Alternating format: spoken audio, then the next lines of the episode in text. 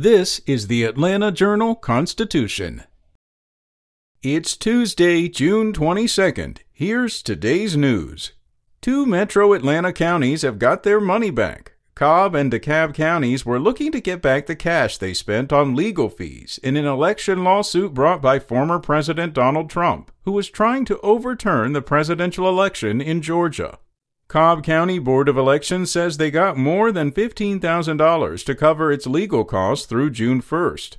Trump's attorney confirmed that DeKalb County's fees were also reimbursed, though he didn't say who reimbursed them, and the amount was not immediately available. DeKalb was looking for more than $6,000 it spent in legal fees, according to a motion filed in February. Moving on, he's suspended, but the attorney for Clayton County Sheriff Victor Hill is asking the governor to reconsider the suspension.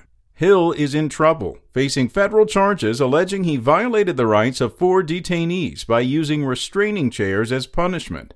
In what could be a preview of Hill's defense, the department's legal advisor argued Saturday that a Governor Kemp-appointed panel investigating the matter appeared to at first concede and then deny the sheriff's propriety in using the devices. And a judge is deciding what to do. Skeptical voters in Fulton County asked the Superior Court Judge Brian Amaro yesterday to keep their case alive. They want permission to inspect 147,000 Fulton County absentee ballots with high-powered microscopes in the Georgia World Congress Center.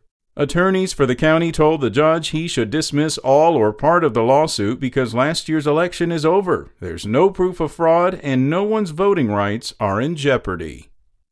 That's all for today. Check back each weekday morning for more from the Atlanta Journal-Constitution, or go to AJC.com.